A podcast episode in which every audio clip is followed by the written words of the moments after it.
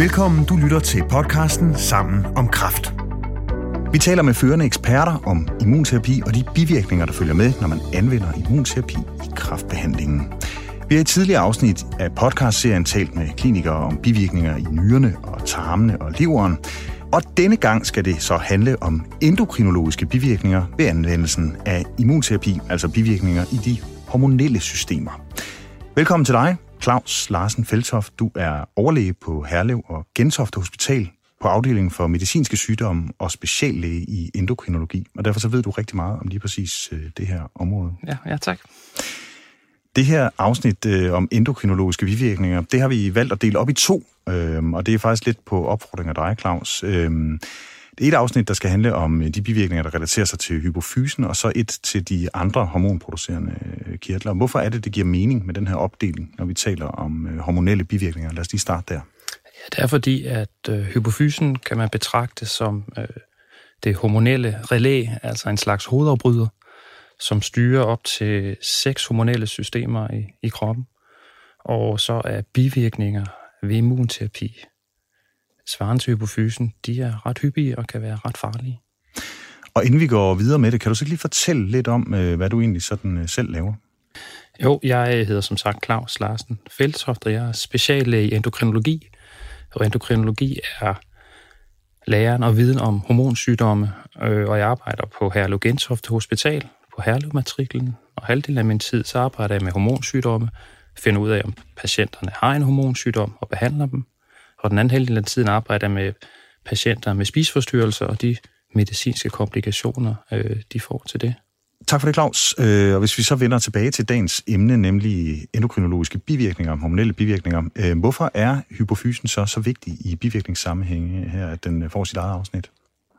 Ja, det er den jo, fordi at, øh, som jeg sagde før, så er det slags en, en hormonelt relæ, øh, som styrer øh, næsten alle vores hormonelle øh, processer i kroppen.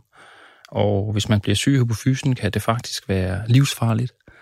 Og derfor er, er det rigtig vigtigt, og vi ved, at når vi giver immunterapi, og måske flere øh, slags immunterapi sammen, så bliver hypofysen ramt som en af de hyppigste endokrinologiske øh, kirtler i kroppen.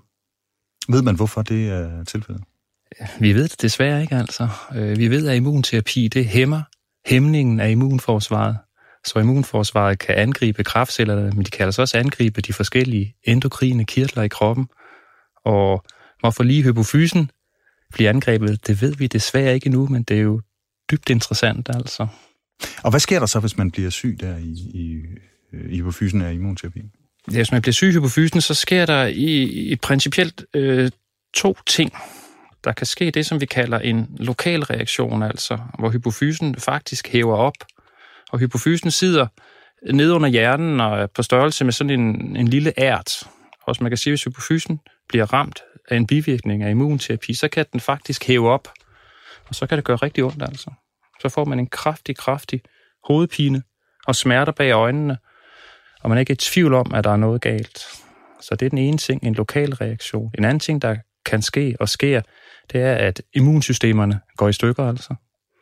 Øh, og som sagt er der seks immunsystemer, som styres for hypofysen, og de kan gå i stykker altså.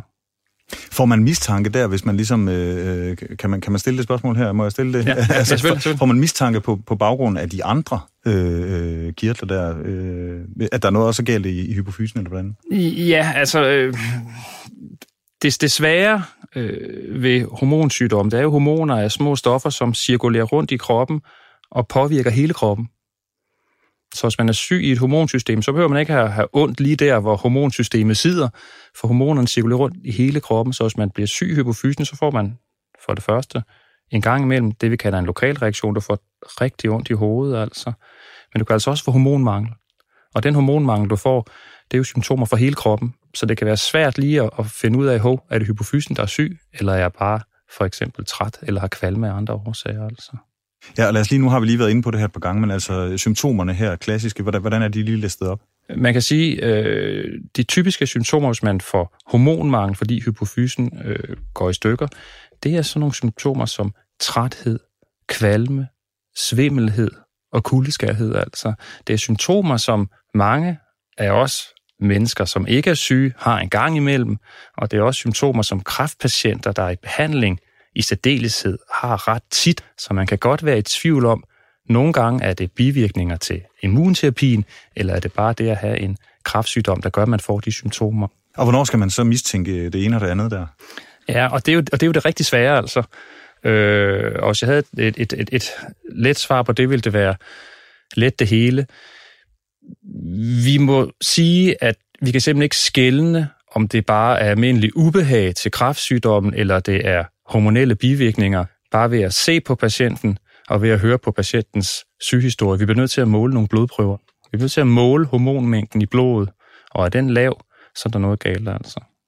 Og hvor ofte gør man det? Fordi man kan jo godt, som du selv er inde på her, sige, at, at kraftpatienter jo i særlig grad måske er disponeret for netop at have de her øh, symptomer. Øh, hvor, hvor, hvor ofte skal man så ligesom teste? Vi har lavet en aftale med kræftlægerne, onkologerne, som behandler de her patienter, faktisk før de starter behandlingen, under behandlingen, vil de faktisk teste patienterne med blodprøver, hver gang de skal have immunterapien, fordi det kan være så svært at finde ud af, fordi hormonmangelsymptomer, de kan ligne alt muligt andet, en kræftpatient også kan præsentere sig med. Hvordan skal man som kliniker forholde sig øh, i den her sammenhæng? Ja, altså vi må sige, at øh, hvis en kræftpatient, som er i behandling, kommer med kraftig, kraftig nyopstået hovedpine, så vil alle og skal alle lære lave en scanning af hjernen og hypofyseregionen. Og der kan man lave forskellige scanninger. Man kan lave det, der hedder en CT-scanning, som man de fleste godt kender, som er en hurtig scanning af hjernen. Så kan man lave en lidt finere scanning, som hedder en MR-scanning af hjernen og hypofysen. Og så kan man tit se, hvis man har en bivirkning svarende hypofysen, at hypofysen faktisk er hævet op og måske dobbelt størrelse. Det er den billeddiagnostiske del af det. Og man kan sige, at hvis hypofysen hæver så meget op, så kan hypofysen faktisk påvirke vores synsbaner. Synsbanerne ligger lige tæt på hypofysen, så hvis hypofysen hæver så meget op, at den påvirker synsbanerne, kan man faktisk få synsforstyrrelser og i sidste ende blive blind. Det sker meget sjældent. Øh, så det kan sige, det er det lokale altså. Øhm, jeg kan godt simpelthen høre lidt mere om det der med den der hævelse der på, på ja. fysen. Altså, ja. hæver den altid op, eller kan ja. den bare? Hvor ofte sker det? Det er også et rigtig godt spørgsmål. Øh, det er jo ikke alle, øh, der bliver skattet med det samme, og den hævelse, vi ser, den plejer at falde ret hurtigt, måske inden for 14 dage. Så nogle patienter hæver op og får hormonmangel, andre patienter for bare hormonmangel, uden at hypofysen hæver op. Øh, så det er to forskellige grupper, og hvem hæver op og får hormonmangel, og hvem får bare hormonmangel, det kan vi altså ikke sige på forhånd. Hævelsen af hypofysen gør ondt, og den kan i sidste ende også være farlig, fordi tæt på hypofysen sidder synsbanerne. Og hvis hypofysen hæver så meget, at den påvirker synsbanerne, kan man få synsfeltudfald, lammelse af øjemusklerne og i sidste ende blive blind. Så derfor er det selvfølgelig vigtigt at være opmærksom på de ting og få et billede af, om hypofysen er hævet op. Hvor, hvor, hvor hyppigt er det, du taler om der? Det sker, det sker heldigvis meget sjældent, fordi vi er gode til at fange det, så vi kan nå at stoppe hypofysens hævelse. Så jeg har faktisk ikke øh, set nogen tilfælde af blindhed. Det er dog beskrevet, at man kan blive blind. Claus, nu har vi talt lidt om hævelsen her af hypofysen. Hvordan ser det ud med hormonproduktionen? Ja, og det, det er ret spændende, for hypofysen er en kompleks øh, kirtel, som vi siger. Som jeg sagde tidligere, så kan hypofysen betragtes som et, et relæ eller en hovedafbryder i det, i det endokrinologiske system. Hypofysen laver tre hormoner, som styrer andre hormonkirtler, og så laver den tre hormoner, som har deres egen funktion. Så det kan godt blive en lille bit smule komplekst. De vigtigste hormoner i den her forbindelse, det er, at hypofysen laver et hormon, som styrer vores binyre, og binyrerne laver binyrebarkhormon, og det er livsvigtigt. Vores hypofyse styrer også vores skjoldbrudskirtel, som vi skal tale om i næste time, og så styrer den altså også vores kønshormoner, både for mænd og for kvinder. Øhm, så der er mange hormonsystemer, der kan blive sat ud af kraft. Og desværre, det hyppigste hormonsystem, som bliver sat ud af kraft, når hypofysen bliver ramt, det er altså det hormon, som styrer vores binyre, og som giver ophav til binyrebarkhormonproduktion. Og uden det, kan man blive livsfarligt syg og i sidste ende dø. Så det er langt det vigtigste. Nu har vi talt om, hvad der kan gå galt. Hvad er så behandlingen, Claus? Øh, behandlingen af, af tilstandene, det er at erstatte de hormoner, som man kommer til at mangle, når hypofysen går i stykker. Og det kan principielt øh, dreje sig om øh, op til fem hormoner. Og langt det vigtigste hormon at erstatte, det er binyrbarkhormon, som man også kender under navnet øh, kortisol og pillerne hedder hydrokortison. uden øh, binyrebarkhormon vil man dø. Man vil ikke falde død om, men man mangler det gennem en lille uges tid, vil man højst sandsynligt dø af det her. Altså. Og binyrebarkhormon er interessant, for det er et stresshormon. Når vi er syge, så øger kroppen produktionen af binyrebarkhormon. Det vil sige, hvis vi får influenza eller corona, så vil kroppen øge produktionen af binyrebarkhormon cirka 6 gange. Men hvis du bliver syg i hypofysen, så er relæet gået i stykker, så kan kroppen ikke øge produktionen af binyrebarkhormon, og så har du binyrebarkhormon underskud, og så kan du som sagt blive rigtig syg, og i sidste ende dø af det her, altså, når du er allermest brug for binyrebarkhormon. Så derfor er binyrebarkhormonbehandling langt det vigtigste. Og hvordan foregår behandlingen? Binyrebarkhormonbehandling øh, foregår øh, på to måder. Hvis du er rigtig syg, skal du faktisk have sprøjtet binyrebarkhormon ind i blodåren i store mængder. Hvis du ikke er så syg, kan du nøjes med at tage binyrebarkhormonbehandling som en tablet. Og øh, det interessante ved binyrebarkhormon er, det er også, hvis hypofysen er hævet op, så kan binyrebarkhormonmængder i større doser faktisk få hypofysen til at blive normal størrelse igen. Altså. Så binyrebarkhormon har mange effekter, både som erstat det hormon, du mangler, men også at få hypofysen til at blive mindre. Altså. Og hvor hyppigt er det med, med de her bivirkninger i hypofysen ved brug af immunterapi? Øh, vi ved det ikke øh, helt præcis. Vi ved dog, at hvis vi bruger øh, et enkeltstof immunterapi, så skal det nok måles i øh, et par procenter. Hvis man kombinerer flere immunterapistoffer, så kan det må være procenter til op på 10 procent, altså 1 ud af 10 patienter, der får flere immunterapistoffer. Altså. Man kan sige, at det, det kan godt være lidt svært øh, at gøre præcist op, øh, fordi at der er en stor patientgruppe af kræftpatienter, som også får kunstig binyrebarkhormon som led i deres kræftbehandling. Og vi ved, at kunstig binyrebarkhormon i sig selv også kan gøre hypofysen doven altså. Så nogle gange kan vi være i tvivl om, at det er den kunstige binyrebarkhormon, de har fået af kræftlægen, øh, fordi de er syge og trætte og dårlige, der har gjort hypofysen doven, eller er det immunterapien? Så under tiden kan det være svært at skelne mellem de to effekter. Hvad peger nyeste forskning på i, det, i den forbindelse? Ja, altså vi ved det ikke præcis, og i virkelighedens verden uden for immunterapi, så er det faktisk ret sjældent, at man får sådan det, man kalder en betændelsestilstand i hypofysen. Men med immunterapi, så er det ligesom, at der sker noget, at man hæmmer immunforsvarets hæmning, så immunforsvaret kan angribe hypofysen, og vi tror, der sidder nogle signalstoffer på hypofysen, der gør dem meget modtagelige for immunforsvarets angreb. Lige præcis, hvordan det sker, det ved vi altså ikke endnu, men det er ekstremt spændende, og man overvejer egentlig også på den lange bane at bruge de her stoffer til behandling af vanlige hypofysesygdomme, hvor hypofysen laver for meget hormon. Så vi kan ikke komme det nærmere i øjeblikket end det her. Jeg kunne selvfølgelig også godt tænke mig lige at høre her, øh, Claus. Øh, har du et eksempel på en patient, du kan fremhæve som, øh, som særlig interessant eksempel? Jeg har faktisk to øh, sygehistorier, som, som har gjort stort øh, indtryk på mig. Den ene sygehistorie var en af de første patienter, jeg så med bivirkninger svarende til hypofysen. Øh, det er nok for otte år siden, og dengang var modermærkræft med spredning en alvorlig sygdom, som med næsten 100% sandsynlighed var ville ende op i død af patienten. Altså. Den patient her kom til mig og havde fået nedsat hormon, øh, dannelse for hypofysen på grund af immunterapien og havde modermærkekræft over hele kroppen. Immunterapien virkede, og patienten lever den dag i dag, mangler stadigvæk binyrebarkhormon, men har det godt. Så det er så en historie, som har gjort stort indtryk på mig. En anden historie, som jeg vil dele med jer, det er en patient, som havde fået immunterapi for en kræftsygdom, der var spredt. Han var blevet så syg en dag, at han lå på intensivafdelingen og havde fået hjertestop og var øh, tæt ved at dø. Og efter hjertestop blev han kølet ned, og han kunne næsten ikke klare det. Sent i forløbet fandt vi ud af, at han faktisk manglede binyrebarkhormon. Dengang for år tilbage tog det lang tid, før vi fik svaret på hormonanalyserne. De skulle analyseres i blodet, og det gjorde man ikke hele døgnet dengang. Mm. Der. Så der gik nogle dage, før vi fik svar for det, og det fik svaret, han manglede binyrebarkhormon. Binyrebarkhormontallet var meget lavt. Patienten fik binyrebarkhormon, vågnede op, og han lever faktisk den, den dag i dag, altså. Øh, og det har gjort øh, stort indtryk på mig, og fortæller mig, at hormon systemerne er ret vigtige for vores overlevelse.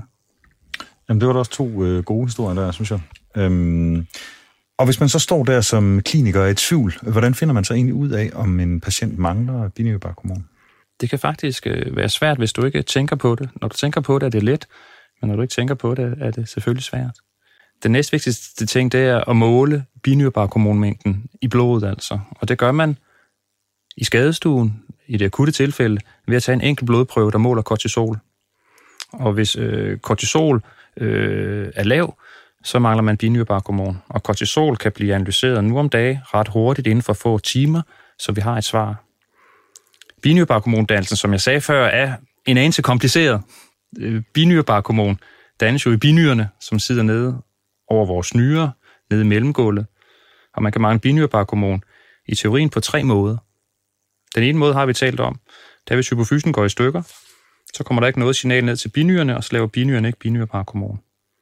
I teorien kan binyrerne også i sig selv gå i stykker, og så mangler du binyrebarkhormon nede for binyrerne altså. Den tredje ting, det er, at hvis du får kunstig binyrebarkhormon udefra, så bliver hypofysen doven, og så sender den ikke signalet til binyrerne, og så bliver binyrerne også dovne. Den vigtigste måling, det er at måle det, vi hedder, kortisol, altså binyrebarkhormon, er det lavt. I nogle tilfælde laver vi det, der hedder en synoktentest, hvor vi stimulerer binyrebarken med et kunstigt hormon, og så normalt, når vi stimulerer binyrebarken, så skal binyrebarkhormonet stige til en vis værdi. Og hvis øh, binyrebarkhormontallet, kortisoltallet, ikke stiger til en vis værdi, så mangler du binyrebarkhormon. Altså, der er jo forskel fra sygehus til sygehus på, hvor hurtigt man vil kunne indhente øh, svar på de her tal angående binyrebarkhormonen, mængden i, i kroppen, Claus. Hvad gør man, hvis man ikke kan, øh, som, som behandler eller som, øh, som kliniker der, hvis man ligesom ikke kan, kan få svar øh, hurtigt nok? Hvis man har mistanken om binyrbarkhormon, mangel ud fra symptomer og den måde, patienten præsenterer sig på, så er det vigtigt at tage en blodprøve fra til analyse så hurtigt som muligt. Og vi ved, at nogle steder i landet kan du få svar inden for en halv time. Andre steder i landet går der måske op til en uge, før du får svar på den blodprøve. Og når patienten er alvorligt syg med akut binyrbarkhormonmangel, kan man ikke vente en uge. Så når du tager blodprøven fra, så skal du behandle patienten, som han eller hun manglede binyrbarkhormon, og give høje doser binyrbarkhormon, ofte ind i blodårene, indtil du får svaret. Hvis så svaret nu efter viser, at patienten ikke havde binyrbarkhormonmangel, så har du ikke gjort nogen større skade ved at give dem binyrbarkhormon. Havde patienten binyrbarkhormonmangel, har du måske reddet patientens liv. Så er der altså ingen risiko ved at give, give for meget? Nej, med, man, man kan sige, med, med lægelige og menneskelige briller er der ikke en risiko ved en, en kortere periode, på måske op på syv dage, at give store doser binyrbarkhormon. Vi er jo vant til for andre sygdomme, øh, for eksempel lungesygdomme, at give ret høje doser binyrebarkhormon, hvis du er forkølet i en lille uges tid, og andre sygdomme, gigtsygdomme, giver man også ret høje doser binyrebarkhormon. Så binyrebarkhormon i store doser i en kort periode er ikke skadeligt. Og det her kan faktisk redde livet, så det er vigtigt at understrege det. Hellere for meget end for lidt, og hvis du er i tvivl om patienten mangler binyrebarkhormon, så behandle hellere en gang for meget end en gang for lidt. Når du konkluderer det øh, her så hårdt, Claus, øh, er der så andre ting, man skal være opmærksom på, måske meget relevant lige at få spurgt om? Man skal være opmærksom på, når patienten kommer ind og er rigtig akut dårlig, en kraftpatient i immunterapi, så har de typisk også en infektion i kroppen. Så samtidig med, at man giver høje doser binyrbarkhormon, hvis man tror, at patienten mangler binyrbarkhormon, så man altså også tænke på, at patienten har blodforgiftning, sepsis, lungebetændelse og brug for antibiotika også. Altså. Så det gives typisk sammen antibiotika og store doser binyrbarkhormon ind i blodårene, og det er vigtigt at understrege selvfølgelig. Altså for mig her, der lyder det her jo selvfølgelig vældig kompliceret, og det tænker jeg også, det måske er for nogle klinikere, der ikke sådan er vant til at, at øh, kigge på det hormonelle system øh, til daglig. Øh, hvornår skal man tage fat i, øh, i jer, Claus? Ja, det er klart, at det er for alle, også også endokrinologer, øh, kompliceret stof.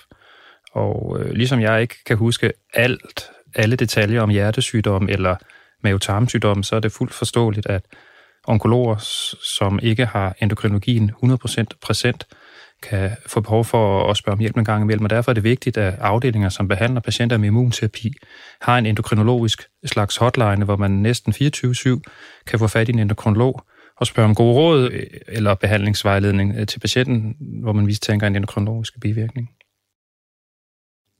Claus, her til sidst kunne jeg tænke mig lige at høre dig. Hvad er prognosen egentlig for øh, hypofysebivirkningerne?